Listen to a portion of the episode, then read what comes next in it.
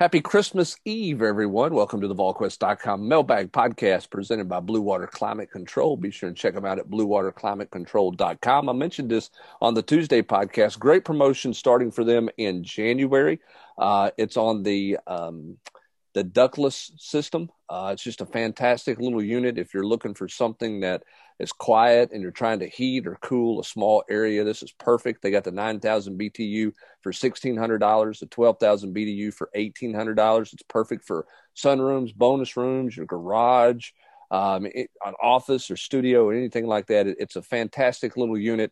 Uh, my mom's got one in her sunroom. It works absolutely fantastically. They got special financing on it.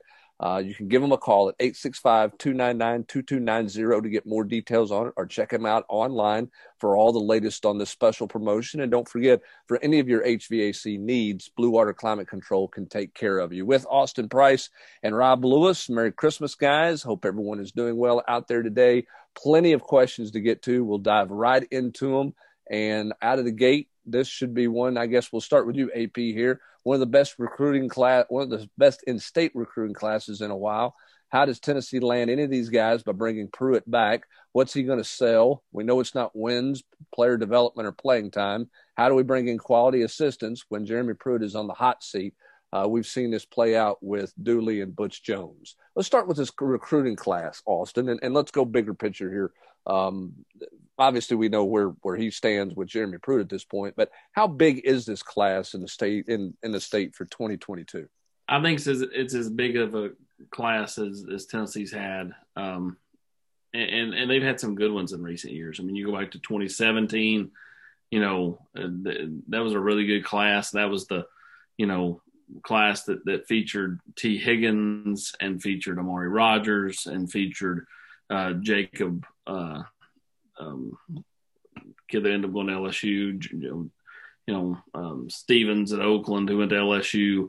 Um, you know, it had a, had a ton of players in it. Um, I think this is one's every bit as good. I mean, we start with Ty Simpson.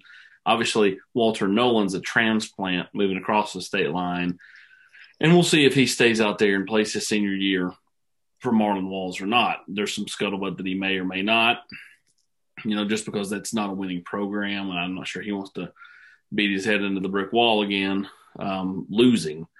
Um, but uh, you know, you, you know, you, you, throw in Isaiah Horton, Jordan James, Dallan Hayden, Cam Miller, the Wade twins, Fisher Anderson. I mean, you can just go right to Cody Jones. You can go right down the line. There's a ton of really good players in this state in 2022.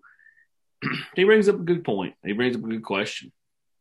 You know, I mean, like, you know, I, if, if, you're one of these kids, you know, how, how much can, how much faith can you put in a place that's not won, you know, the last, you know, couple of years. And I mean, we, we and, and, not and not that much over the last decade. I mean, I just want to keep it centralized to the last couple of years. I mean, you know, Tennessee went five and seven his first year, eight and five, and then of course three and seven. So, um, you know, I, I, I, totally get the question. I think it's very valid. And, uh, you know, it, it, it, all starts with the quarterback position. It all starts with Ty Simpson. And, uh, you know, to me, he, he, he is the end all be all in, in that class for, for, uh, for the state of Tennessee, because if you get him, I think there's some natural additions you add because some kids want to play with him. He knows all those kids. He, you know, he's played on the Tennessee Select seven on seventeen with Isaiah Horton and Jordan James and Dallan Hayden and Cam Miller. I mean, he talks to those kids a lot, and um, you know, I I don't think you can understate how how important that class is on the whole.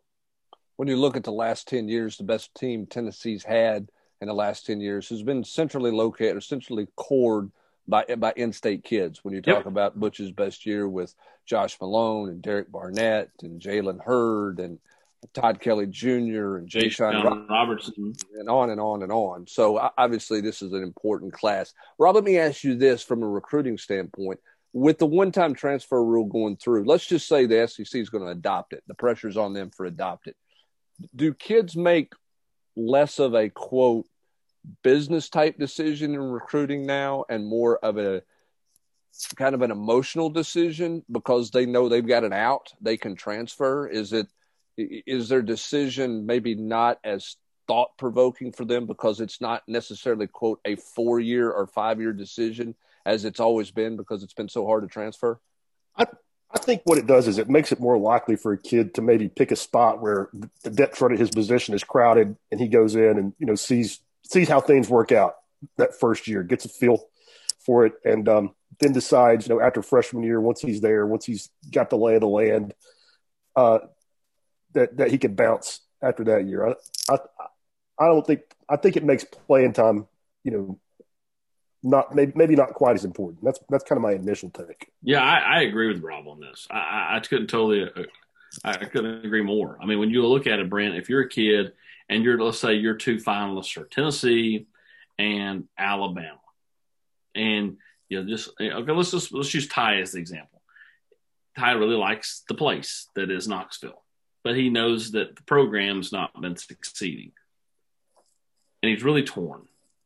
Doesn't it make sense to go ahead and pick Alabama and go down there, see how, it plays out? Maybe you know, maybe Alabama ends up recruiting past Ty with a guy in 2023, and and the, and the, and the playing time just doesn't match up, and you know, you know, then he's able to come back versus, or you know, maybe he goes in there and, and surpasses the guy that's on the depth chart already and becomes a starter and is like takes off, and you know, the rest is history.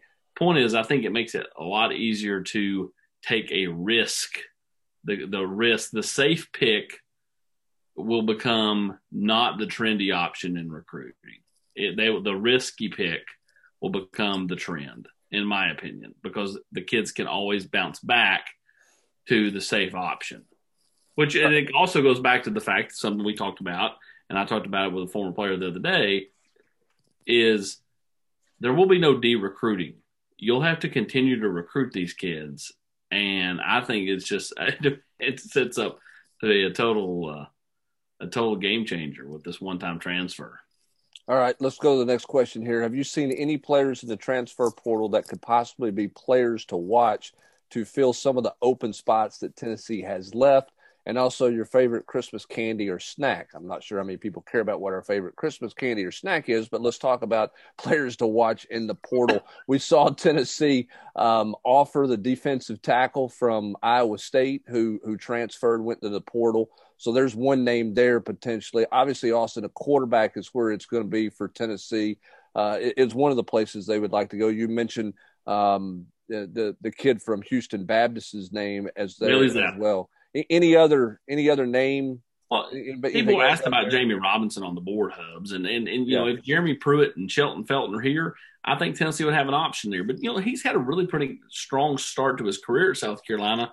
So does he you know, look to even go bigger than that. You know what I mean? Like just, right. you know, he's a home state of Georgia or, you know, Alabama. I mean, I'm, you know, again, I think this lines up for when kids, you know, go to a, a place that isn't having a ton of success and they prove their worth for them to bounce to better programs. I, again, I, I still think that whether it be the one-time transfer or, um, or just, yeah, it's really just a one-time transfer, whether it's guys transferring from a school or, recruits picking a school, I still think it benefits the schools that are winning. So I, I, think it's it's it's set up for the teams that have won the last five ten years to continue to win. Anybody want to chime in on their favorite Christmas candy or snack? Yeah. Well, I, again, I'm, I'm, a big Reese's guy, so I would love I love the Reese's trees. In fact, I just love the fact once we get to Halloween, we got the pumpkins, the trees, the hearts, and the eggs rolling right through Easter. Uh, if you're asking me like what do I you know I love when my grandmother makes oatmeal chocolate chip cookies. Rob, Rob Lewis, you, you uh, jumping uh, pretzel, in here? Pretzels covered with white chocolate. Uh, see, in my the go to in my in, in, my world is a square pretzel with a Rolo melted on top of it with a pecan half. Those things are bad. I'm not really sure that's a Christmas candy though. That might be an all season. That may like that may be like the Die Hard movie. That may be an all seasons candy. I'll also roll in there and throw in a peanut butter roll. So you like you just like peanut butter is what you're telling everybody. You're. All right, let's go to the next one. Randy Boyd and Donde Plowman in favor of making a change at head coach. Uh, question mark. Fulmer says this is a four or five year rebuild. Does he think this team is going to magically get good in one year? What does he see in Pruitt uh, that helps him say that Jeremy Pruitt can win championships at Tennessee? I think here's what Philip Fulmer. I, I'm I'm not speaking for Philip Fulmer. My opinion on what Philip Fulmer thinks. I think he believes that Jeremy Pruitt is a really good X's and O's coach, and I think he believes he's a really good grinder on the recruiting trail that pays dividends for Tennessee. And I think he feels like that quarterback play was a huge reason why this team struggled the way that they did. I don't think he suddenly thinks they're going to go win a championship and the rebuild is complete in four years. Um, but I think he feels like this team is probably better than what they were this year had they gotten better quarterback play. As for Plowman and Boyd, um, I think that's the million dollar question, Rob Lewis. I think nobody knows where those guys stand because the sports media don't have relationships with those guys. They don't have a lot of sources surrounding those two because sports media people don't cover the academic side on a daily basis. And I don't think Randy Boyd and, and Chancellor Plowman speak to the media a whole lot about things. So I think that's the big unknown in all of this. I, I agree. And I lean towards thinking that they are at least contemplating making a change because I think we would all agree Philip has Pruitt's back. So right. if the administration was 100% certain, then I think that this would all have been resolved and we wouldn't be, you know, ha- have this deafening silence right now about what's going to happen. All right. Next question. What are the chances Kaidon Salter gets any playing time next year? And do you think Brian Maurer is going to transfer now? We will be thin at the quarterback position next year. Austin, your thoughts on Salter potentially finding the field for the Vols and your thoughts on Brian Maurer being here or not being here? Uh, Brian Maurer's got uh, no chance of being here. Um, you know, I, I, just don't see that that happening. Um, Kaidon Salter, we'll see. You know, I, I, think that he'll have every bit as good a chance as Harrison Bailey and or any potential transfer quarterback that Tennessee brings in. So, uh, yeah, I mean, I think you'll have equal footing there going into spring practice. For, you know, and uh, and again, we say going into spring practice, I, I, just continue to work off the assumption until told otherwise that Jeremy Pruitt's Tennessee's football coach, and I think that's how Coach Pruitt's looking at it. You know, I mean, you know, do I think that it's a lock that he's back? No, I don't. I think that we'll see how all this stuff, un, you know, un, you know, kind of unravels or or you know develops uh, coming out of this investigation.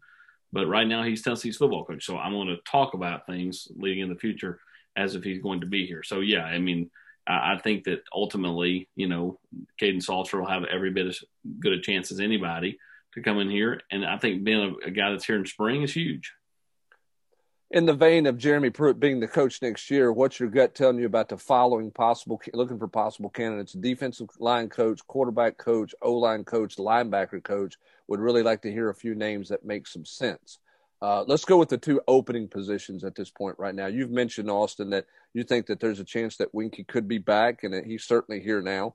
Uh, same for Brian Niedermeyer. Don't know. I mean, I know his contract expires, but don't know what's going to happen there. You know they ha- that there's two openings, right? D line coach and the O line coach. We've well, talked, we've talked about D line names, right? A, a, pretty good bit uh, with a couple of those NFL guys. I think it's going to be interesting to see. I don't think Rodney Garner's coming here, but what does he do at Auburn? And then on the O line coach, um, any, any, names rumbling around out there? Well, three come to mind.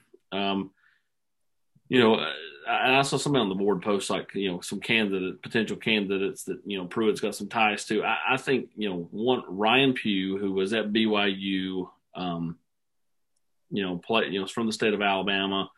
Um, I think he even played at Hoover. I think he's the OC at Troy, maybe. Um, he, he potentially could be a, an option. Um, he may also be an option for Auburn, um, you know, as, uh, as their new coach looks to, uh, you know, get a kind of a Southern footprint with his staff because he has no Southern footprint. Um, and, you know, I, I look, I've heard Jim Turner's name who's with the Bengals, who used to be at Texas A&M, and uh, and then Matt Moore, who is the offensive line coach for West Virginia. So those are three potential names to at least uh, pay attention to and, and watch. Ryan Pugh covered his recruitment. Rob, that means we're old. all right. That's just that's all that that means. If he cover his recruitment, he might end up as a possible candidate to be an offensive line coach. Um, so there you go. I'm an old guy. Uh, any explanation as to why Tennessee struggled to get quality play in the defensive backfield? Uh, the the DBs, especially safeties, seem a bit slow. I'm at a loss because Pruitt Ansley have had so much success at other stops in their defensive backfield. Why has that unit struggled? Lastly, it's a copycat league. Most of the coaches seem to have the same ideas when it comes to offensive and defensive strategies. No, you guys aren't coaches, but you've seen plenty of ball of your own uh, to have your own opinions. What are a few strategies you would like to see change and you think could be advantageous for Tennessee? Uh, quick synopsis on the, the, the second question or the first question, Austin, about Tennessee's struggle to land some players in, in the defensive backfield. Their struggle this year. We've talked about it a good bit. I do think the safeties are a step slow. I thought McCollough was the fastest he'd been all year, the last two weeks of the season. Clearly, the foot was better the last part of the season or the last couple of weeks than it was the, the first part of the season for sure. And it probably should have been because I mean they were never playing back to back weeks until Tennessee got to that Florida game. I mean, basically they had, you know, what they play one game, two game. They played two games from October twentieth, you know, until until the Florida game. So, I mean, they had like two games in six weeks, um, or five weeks. So he had time to heal. Um, I don't know. It, it is befuddling the fact that they've not been able to land any top flight corners. I mean, like it really is. I, you know, you, you can't explain it to me. I mean, I, I, just don't. I don't understand. I'll say this, Rob. I like Key Lawrence. I like. I yes. like. I like what I see there. He's not there yet, and I get that he's not completely there yet. But I like what I saw out of and, that one. And I thought Warren Burrell came on towards the end of the year. I thought. I mean, not not a superstar, but I mean, you could maybe start to see see a little something there. On the last question, I mean, this is not strategy or X's and O's, but unless you're surrounding him, your quarterback with elite personnel like Alabama is at all the skill spots, I think a mobile quarterback is is a must in, in college football. Now, and it doesn't have to be a pure dual threat guy. I mean, a guy like Nix at Auburn that can you know move around and and you can call some design runs with him. Saying you know Burrow wasn't fantastic with his feet, but I mean he could buy time, he could extend plays, and I think I, I think that's a big deal in, in college football and in this league. And I think defensively, you got to have a guy who scares people off the edge rushing the quarterback. I think you got to have, from a personnel standpoint, defensively, you got to have you got to have a pass rusher. I know everybody's throwing it early and they're getting it out of their hands faster, but you've got to have on third down a guy who can cause some problems and get to the quarterback, which was obviously a huge, huge struggle uh, for Tennessee uh, this season. No question about that. All right, how serious is the link to Bailey Zappe?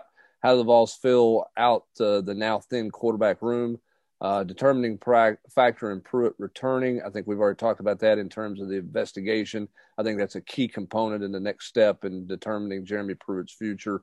And if Pruitt's back or not, how likely is it that Jason Simpson is on the staff in Knoxville you know, uh, last year or next year? Excuse me. We'll see on the last part. I mean, again, I think you know, to me, he's going to have to have more openings on the offensive side of the ball one, you're not going to name Jason Simpson your O line coach. And I don't think it's good business to name him a quarterbacks coach. So if you got rid of Weinke, like you you bring in okay, let's play hypothetical. You bring in Jason Simpson here. What's what's Kaidon Salter thinking at that point?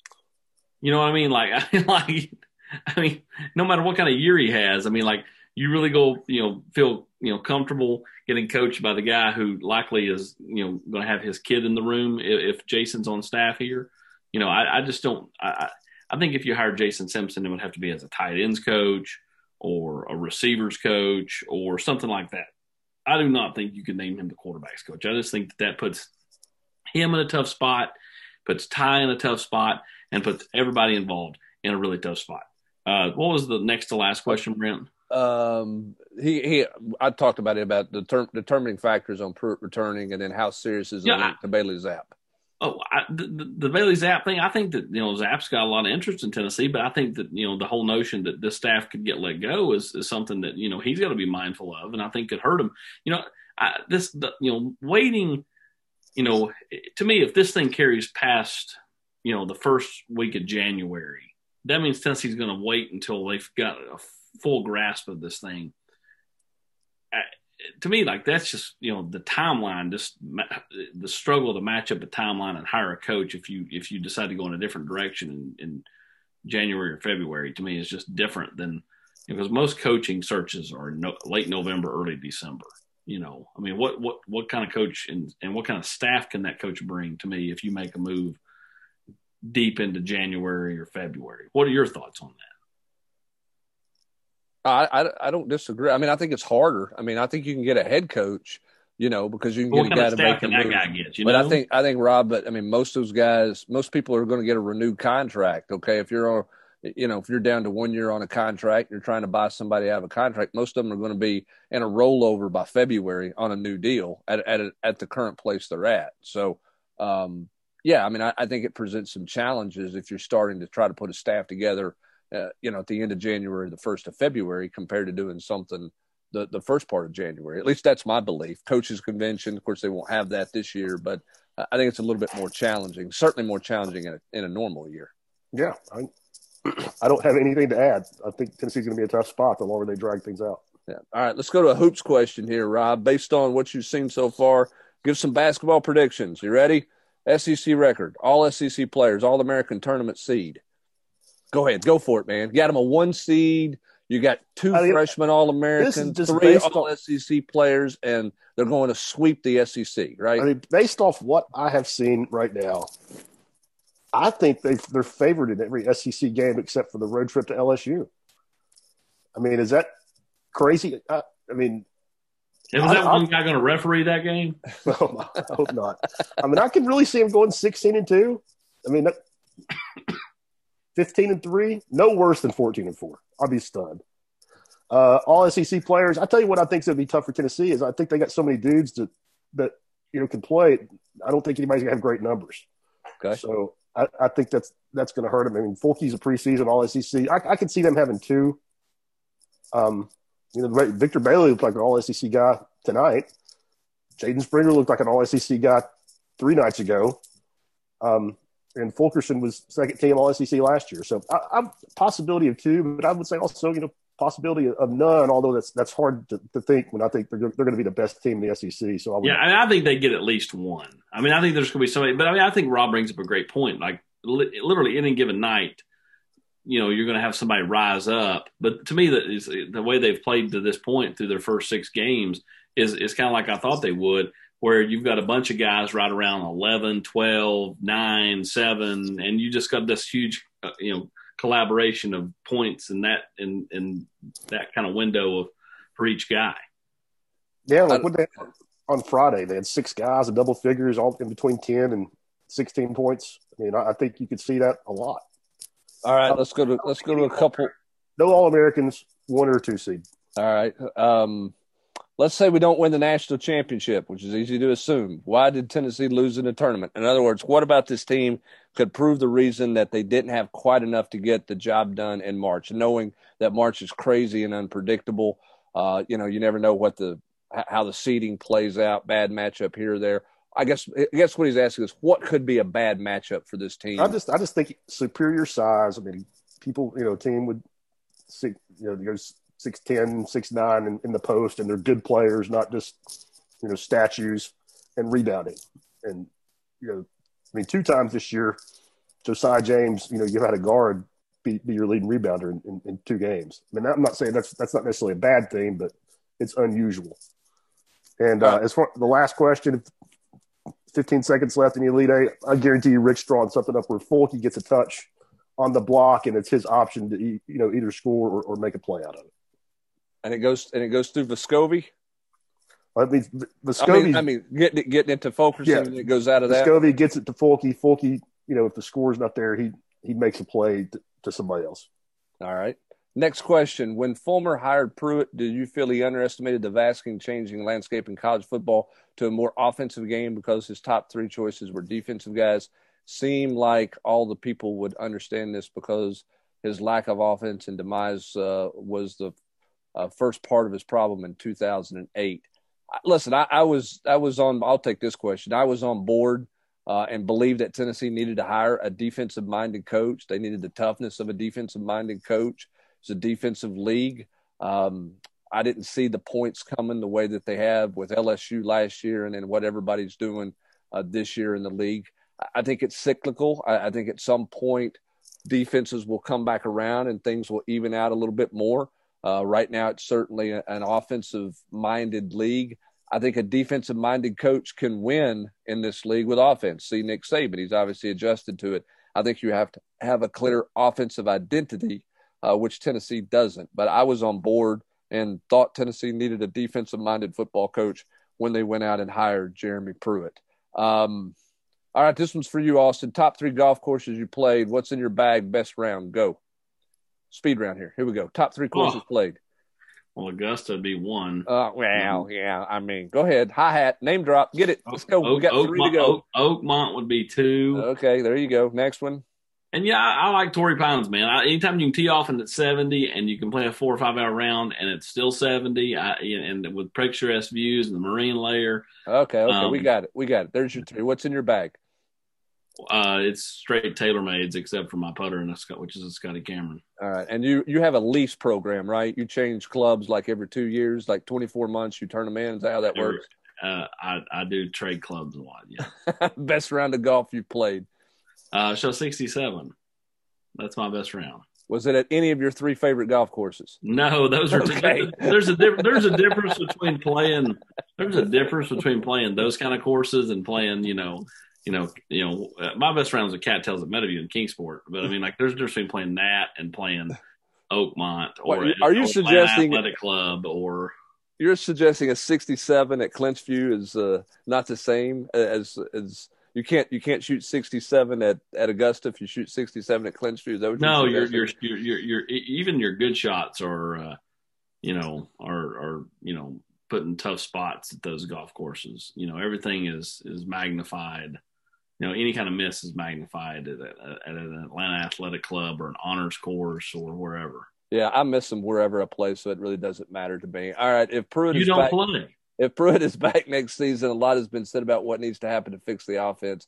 Uh, one of my main concerns is the back seven of the defense. We're awful in coverage this back, past season, constantly look confused. I think they have some talent back there, but what do you think needs to get done to fix the issues in the back seven? Rob Lewis, we'll roll with you first on this one.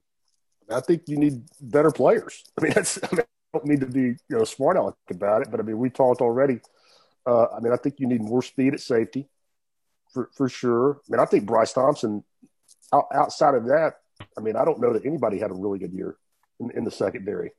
Would you I mean, Would you agree that anybody Yeah. played at a, a a plus level? Yeah, I don't know that anybody in the back seven and pass coverage played at, at any kind of Now, I level. think Bryce had a good year. I, mean, I think, and he got better as, I mean- as the year went on. I'd be curious to see where Bryce is in this defense, provided that Pruitt and this defense is back next year. I, I, I think he's I- moving to safety. Yeah, I think there's a chance they play him more in the open field because of his I- ball skills and I his wouldn't be ability su- to see the defense. I wouldn't be surprised by that. I'm, I mean, I'm as much as they struggled. You already mentioned. I, I'm surprised that Key Lawrence didn't get more of a, a realistic shot at, at the nickel spot.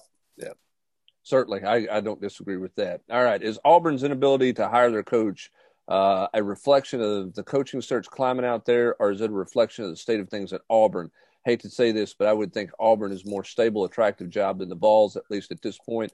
So, how do we think we would be able to hire anyone who turned Auburn down? If a change is made, there's one guy out there who obviously Auburn didn't go after, and that's Gus Malzahn. If a change is made, will Gus be on Tennessee's radar?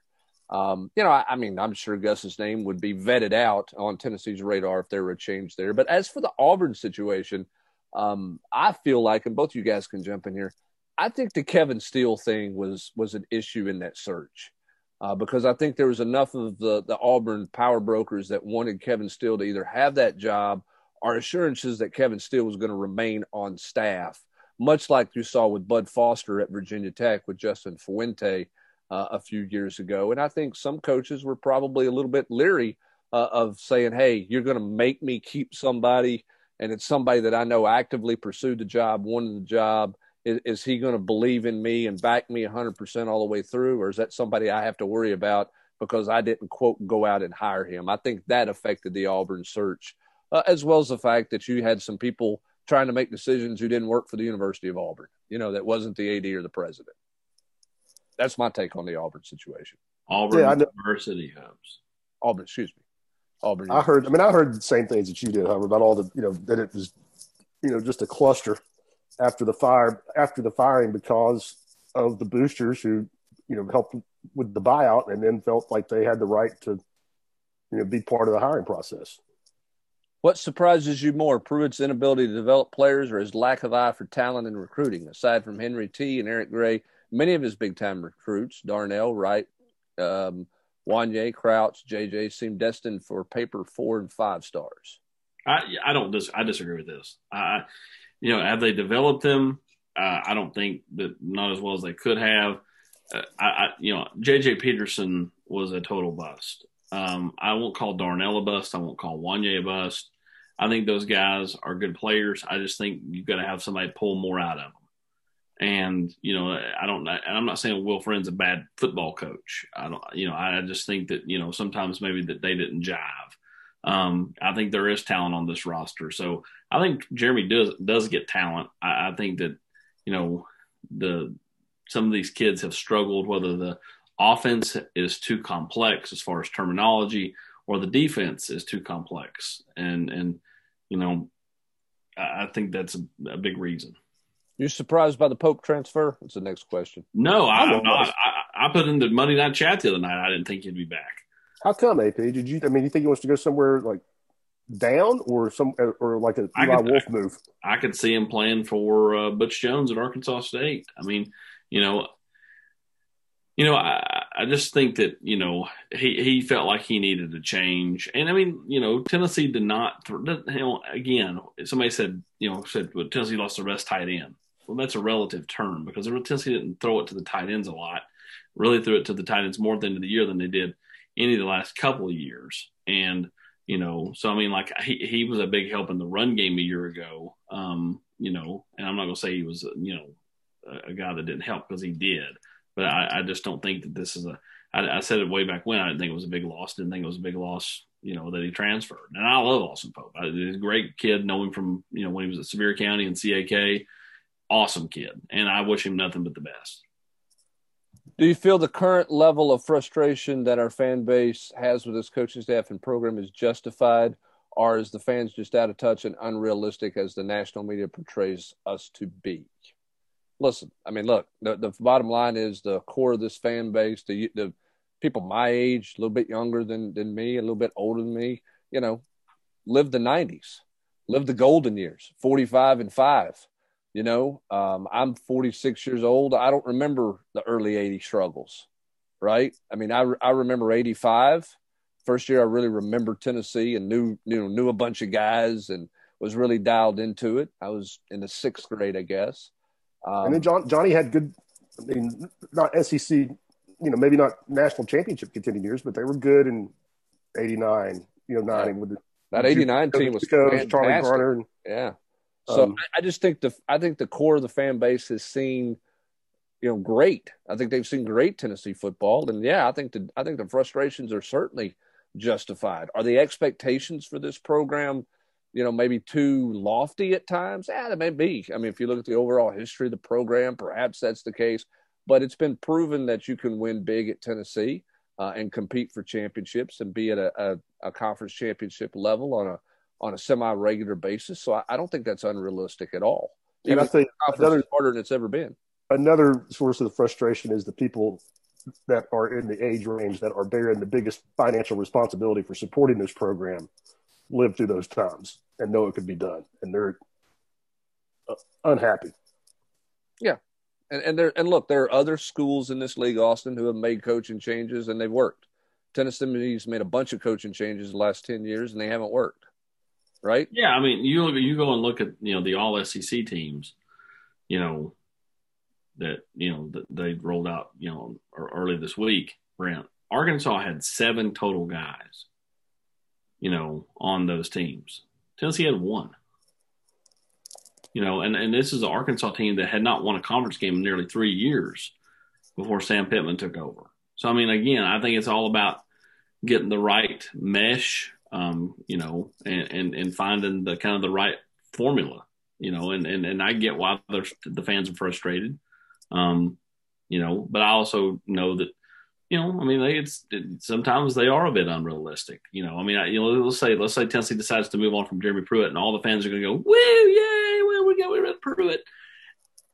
But then, if they don't hire Hugh Freeze, all these fans will be mad. A good portion of them, because Hugh Freeze has become the new Jon Gruden, and and so you know, eh, there are a lot of good football coaches out there. It's like the Auburn hire. You know, I mean, he has no ties to the South. There are some people down there that have some angst about that hire because you know, they they didn't hire the sexy name, but who's to say he's not a successful coach? Time will tell. I think Tennessee fans also look at a place like Florida, which first off is a much better job because of the recruiting base. But when they screw it up, they they hit the reset button in a hurry. I mean, they moved on from Ron Zook in the blink of an eye. Same with you know Jim McElwain, and you know, I'm, I guess you know Tennessee moved on from Dooley in a hurry, but you know, I think that looks like commitment. Well, I mean, the, the old adage, Rob, is if you if you make a change, it's not about who you got rid of; it's about who you hire, right? So Ron Zook's a bad hire, so they get rid of him. They hire Urban Meyer, okay, you know, and then and then they hire McElwain, you know, Muschamp. It doesn't work, and then they go get, you know, Dan Mullen gets there, who who's you know proven that that he can coach, and it, and it, and it's some of it's about good fortune, you know. I mean, this I love the adage that you know Alabama simply refused to take no for an answer from Nick Saban. People want to forget that Rich Rodriguez basically took the job and then turned it down. What's the fortunes of the SEC in Alabama if Rich Rodriguez doesn't back out of the job? Then Alabama resets and says whatever Nick Saban wants, he can have to come be the coach here. I mean, he was almost not the coach at Alabama. It's not like he was it, it, it's not like he was the only guy they pursued. He told them no, they moved on, and they were ready to go with Rich Rodriguez, and he backed out of the job. Yeah, having a plan. I mean, the, the whole reason Tennessee football is in the situation has been for the past decade is because they fired a Hall of Fame coach without a plan. You end up with you know Lane Kiffin who stiffs you after a year, and then the second biggest mistake in hindsight, I think, was not was you know not letting David Cutcliffe bring his entire Ole Miss staff. I'm not saying Tennessee would have won a national championship, but I would bet my bottom dollar they, they never would have gone 0 and 8 in the SEC if they was the head coach. Well, and if not going that route, they should have went the Ohio State route, which was what they did with Luke Fickell when Jim Tressel was out and said, Kippy Brown, you're going to interim it for a year. Let's just try to keep the thing above water. Maybe Kippy ends up being a really good coach and, and you want to hire him worst case scenario is you you you, you kind of have a year to build into finding the next guy instead of hiring Derek Dooley and, and going down that road. So that's why the the whole notion that you know if they fire Jeremy in you know mid to late January, early February, to me like that's that's weird timing as far as like you know trying to find a guy that can bring in a quality staff. All right. A few weeks ago on the podcast, when discussing some of the odd personnel decisions made by Pruitt and staff, particularly at quarterback, Austin made a comment along the lines of sometimes the staff overthinks the details too much. Could Austin, Brent, or Rob as well provide any additional color context to that comment? I don't want to read too much into it, but I'm just trying to better understand the way Jeremy Pruitt and his staff think and approach personnel decisions and possibly why they have struggled with personnel management in the ways that they have. I, am going to jump on this, and then I'll start. Go ahead. You, you're ready to go. I, I, you didn't say who said this question. Can I can I have a guess? Well, you, I don't know. You might have the computer open in front of you, but go ahead. I, don't. I want to go Minnesota Vol. Nope, not Minnesota Vol. This is not Minnesota Vol. I, want to give Minnesota Vol a ton of credit. Nobody asks tougher questions to answer than that guy. Like when he asks a question, I'm like, man, that's a tough question. that's a good question. Yeah, he does. He asks. I mean, he is insightful stuff for sure. So okay, I, I don't even remember making this comment. Um, so I don't really know what context I was talking about. Do you remember, Brent? Uh, not right off the top about? of my head. I, I, still think it's a good question though, because I would agree that that some of their personnel decisions have been odd from the standpoint of rotating offensive linemen, not playing the backup quarterbacks when they had the chance to get the backup quarterbacks on the that's, field. That's a big one. for you me. know, not key, not more Key Lawrence as as Rob alluded to just a minute ago. So and, and look, I don't want to pick the scab on everything and micro dissect into everything that you know because it didn't work that means everything was a mistake but some of the things have been odd there i do think there are some coaches and it's not just this staff some coaches are fixated on playing a guy who doesn't make a mistake versus maybe playing your most talented guy right and so I think there are some times that coaches get caught up in that. I think Jim Chaney, at the age where he's at in his career, probably is much more of focused on the guy, him trusting the guy to be where they're supposed to be or to know where he's supposed to go with it, based than just the guy who's got the best arm I, or, the guy, or the guy who's got the best legs, so to speak. I think that's super. I had, a, I had a, an assistant coach tell me one time, and and I think this staff is like that. That more than anything, coaches want to know what they're going to get.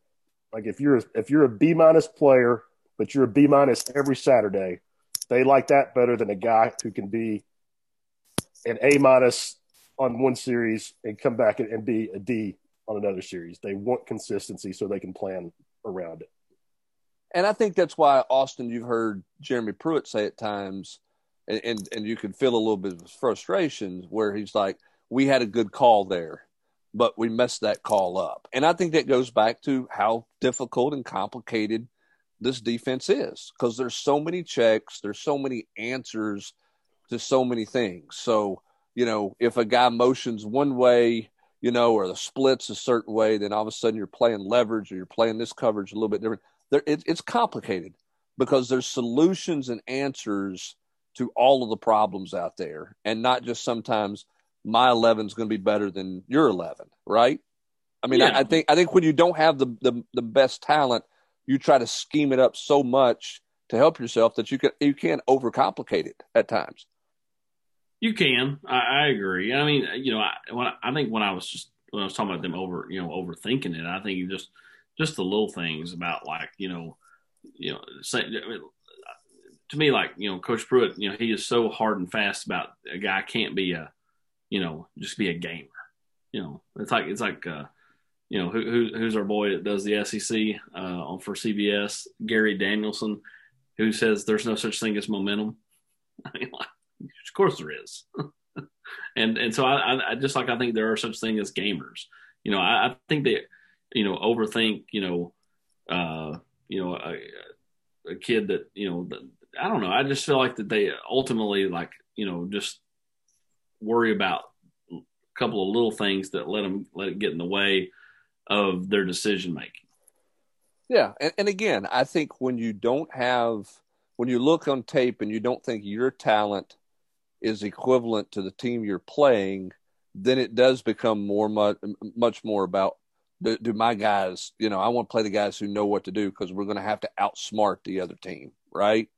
Because you know Alabama's got all these weapons, and so obviously they can just go out there and you know their best is better, and they just kind of line up and play some one on one a little bit. That's not what Tennessee you know has has tried to do, and I do think sometimes you can have what I proverbially call too many meetings and, and you can overcomplicate some things for people. All right, a couple more questions here uh, before we we get out the door uh, on this thing. Uh, Brent, you continue to say uh, you think Pruitt will need to lay out a defined plan for a turnaround. Just curious what you think that looks like in the Tuesday podcast. I think you gave a couple of examples, but wanted to hear what you think that plan might look like as far as staffing, recruiting strategy, schematics, roster management, development on the field, X's and O's, et cetera, uh, or however else uh, Phillip Fulmer, Randy Boyd might look at it. Um, again, I, I, think that when I talk about that, it's what does your staff look like? You know, what if you're making changes? Who are you hiring? Why are you hiring this guy? And, and it's and it's not because Jeremy Pruitt's not smart enough, but it's the it's the track record there, right? I mean, it's the fact that you hired a guy for the defensive line position who didn't make it out of the first month of the season. You know, why is that the case? Why did you why did you miss on that one? Why was he a bad fit? How did you not see that he was a bad fit when you hired him? Did you not vet him out enough? Uh, th- things like that is why I would want to know uh, specifics on the staff. Recruiting, we talked about out of the gate. Uh, Austin, I think this staff has to recruit the state of Tennessee better. And if that means moving a different position coach or a different collection of coaches into the state of Tennessee or putting more coaches in the state, well, I think I, they've got to recruit the state better. I do think it's unfair that one guy, and that's Tee Martin, has the entire Nashville to Memphis. Like, you know, like locally here, like there's, you know, Chaney. I think Niedermeyer's got a short part of Chattanooga, but like those areas aren't as talent rich as Nashville and Memphis. So to me, it's unrealistic to say, hey, T, man, you got all of Memphis and all of Nashville. And, you know, I mean, then you got to, find you know, got to go up to Martin to see Ty Simpson, and you got, you know, you know, go down Hardin County where Caden Pope is. I, I just think that it's unrealistic, you know, for that. I, I, think you need multiple coaches. And when Pruitt first got here, multiple coaches had this state. There was like three guys that had Middle Tennessee, and then uh, David Johnson had Memphis. Yeah, and, and I, I, just don't think. But you are right. I do that. think that they have to recruit this state way harder, and I know they want to in 2022. But I mean, like, and I know they weren't crazy about this year, and I, I and I don't disagree that it was not a great year in state, but it's a bad look when you don't land any of the top 10 or 11 guys. You land one, you land Walker Merrill, you know, you moved on from Elijah, you know, you know, down at, down at Chattanooga Baylor and, and, you know, and I, I understood why, you know, the logic, you know, in that. Um, but I mean, you lost, you know, Hudson Wolf and then, you know, a bunch of the other guys you, you chose not to really pursue very hard. And then as for the other things, schematics, Rob, for me, I would want to know what's the offensive identity. I know what your defensive identity is. Everybody in this league's playing some form of your defense, right? So you know what that is. But what's the offensive identity going to be moving forward? Because offense is the, the name of the game in the SEC right now. So that would Absolutely. be the question I would yeah. want a clear answer to. I completely agree. I mean, you you you wrote about it. I don't know how many times in the three two one or ten things. I think I think they just. I mean, if you if you ask 10 different people what Tennessee's offense wanted to do or what they wanted to hang their hat on, you might get 10 different answers. I just, I mean, I never saw it. I think we all thought in the preseason it was going to be a ground game because you brought back so much on the offensive line and you added Cade Mays to the mix. You get two veteran running backs, and they just didn't work out that way. I mean, they couldn't, against good teams, they could not run the football. And they had some good, nice moments against Missouri, against Auburn, but, you know, in, in big time games, they were just outmatched on the line of scrimmage. I mean, so there goes your play action game. And um, yeah, I mean, they were hamstrung at quarterback. I don't think Jim Chaney ever trusted his quarterback, but you know, whose fault is that in year three? Yeah, uh, I, I, all again, all those questions are questions I would have that I would want specific answers to. All right, so this has been a bonus Christmas edition of the VolQuest.com mailbag podcast on this Christmas Eve. We run a little long here, but as you wrap up your Christmas shopping today and uh, while you're sitting around um, drinking some eggnog, it's uh, a great, uh, hopefully, a, a, good listen for you to uh, get you ready for your time with friends and family on this Christmas holiday. So that's going to do it for this edition of the VolQuest.com mailbag podcast brought to you by Blue Water Climate Control. Uh, we want to wish everybody out there a great and Merry Christmas. Enjoy uh, time and and and family, and everybody stay safe and healthy. And uh, we got plenty of basketball coverage coming up, plenty of recruiting stuff coming up. We will have the War Room tomorrow, uh, a Christmas Day edition. Open, watch your kids open your presents before you read the War Room, right? Or, or, read it while you're finishing putting your toys together for your kids. But on behalf of Rob and Austin, I just want to say thanks to everybody for continuing your support of the site, continuing to be a part of the site, and we wish everybody a Merry Christmas and uh, a safe and happy holiday. So Thank you guys and uh, have a great holiday.